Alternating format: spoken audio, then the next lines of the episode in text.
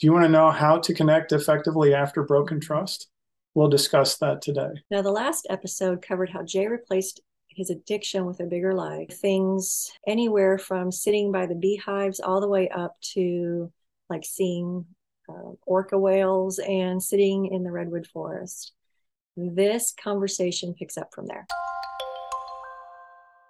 I'm interested when you talk about these two scenarios, the part of it that stands out to me between the whale story and the redwood story and the being still together outside story versus all the escapist fare of television and video games and fantasy novels. I, I acknowledge the sort of majesty of the redwoods or, or which I've never been there, nor have I had whales 30 feet from, you know, this like small watercraft that I was in before. But I imagine both are exceedingly awe-inspiring because I have a sense of scale for both of them. And but I'm curious what percentage of it is the bond part of it because mm-hmm. some of my most important and finest memories from my life uh, you know for example like i've been to like a location that i think is really amazing. And maybe i've been there alone on a business trip and maybe i've been there with my spouse or a best friend or a group of classmates or whatever um you know growing up. And i always liked the shared experience version of that. And i'm interested in your take on that part of it what we talk about is relationships need face-to-face time and it and it needs shoulder to shoulder time. And you think about how guys typically interact. They watch the game together. They they fish shoulder to shoulder mostly. You know they do something where it's uh it's not a lot of intense talking or interacting. It's you know we're both kind of facing this way and we're doing a thing. That's interesting. And so, yeah, it's, it's a huge shared experience.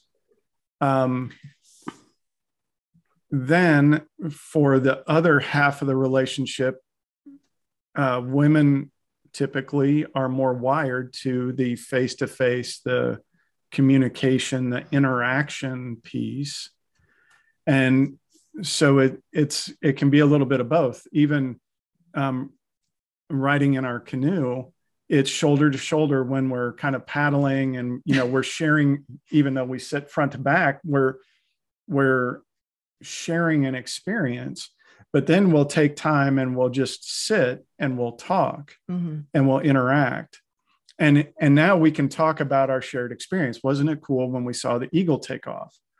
You know that now instead of it being kind of my own exclusive either on the game or in the book and it's something that you know she doesn't read the same way I do and so we we don't just have book experiences to share and that kind of thing. But now we have a, shared experience that serves as a basis of communication for me. Because I mean how many guys have you had or heard say I don't know what to talk about you know? Mm-hmm. so begin with the shared experience that the two of you have had. What was your favorite part of the day? Or let's look for another place where we can see uh, you know get on a kind of a river or whatever. So i think it helps me stay engaged you know to to have those shared experiences versus just constant communication. Um, I, I don't think I, I, think guys most of the time get overwhelmed in that pretty quickly. Uh, so the shared experience allows me to say, "Oh, okay, we can we can talk from this place together." And I had to learn um, to do the shoulder to shoulder type interactions. I had to do had to learn to do the recreational companionship part with Jay because especially after d-day i mean before d-day for 15 years uh, we were kind of somewhat living our own lives not that disconnected. I mean we would we would go to restaurants together but we just weren't very connected. Like i said jay would come home and either watch tv or play a video game and i was off doing something. For the first year year and a half we were doing a lot of talking. I mean hours every night he would come home like no tv let's talk you know because it took us that long to start getting traction it mm-hmm. took us that long for me to feel like Jay was actually hearing me and, and our talks were getting somewhere. But after that, I was like, okay, I have to back off. I need a break from all the talking. I feel like they're starting to work. So we went from talking every night to talking on relational stuff a couple nights a, a week. And then, like, Saturday was our date day. So no heavy talking and then I moved, uh, you know, maybe Mondays and Wednesdays, we wouldn't do any heavy talking either. So that helped me take it from the intense healing the relationship talks to, okay, I can wait.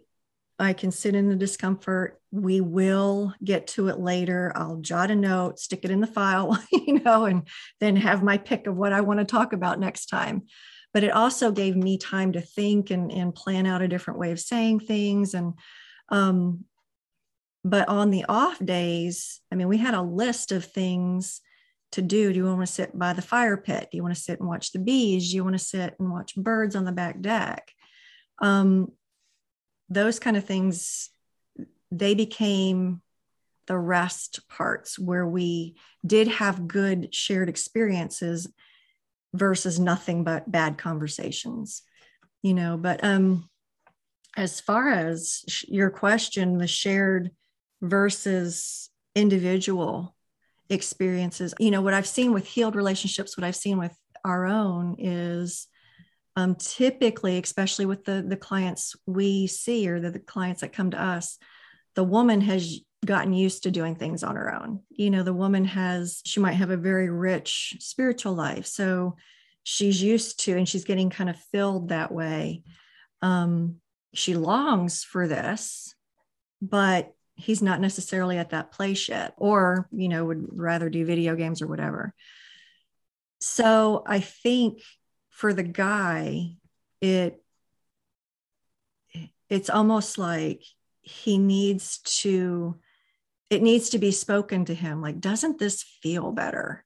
Doesn't connecting like this or at least feel just as good as you know reading a fantasy book or, or checking out in front of the tv it may not and at that point they get a professional involved but as far as the you know what percentage of it was the tall trees the awesomeness of the tall trees versus what percentage of it was the bonding i think at first a lot of it was the bonding for jay because mm-hmm. he he wasn't involved in drugs.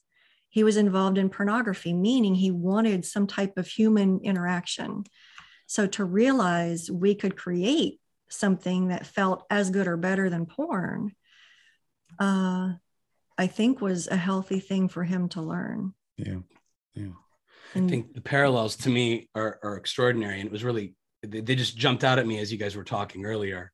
I just, the parallels between like heavy pornography use versus like the human connection component of it and just what I've read about those two things and the healthy version of connecting in like a physically intimate way it espouses like all the themes that you were talking about with putting down the video game controller and turning off the television and disconnecting from electronics period i did I, I just found that really interesting thematically so by now we brought up some vacations that really helped us heal, but in two episodes we will cover some of the things we did while on a budget in order to rebuild trust. So be looking for that in episode 4.24.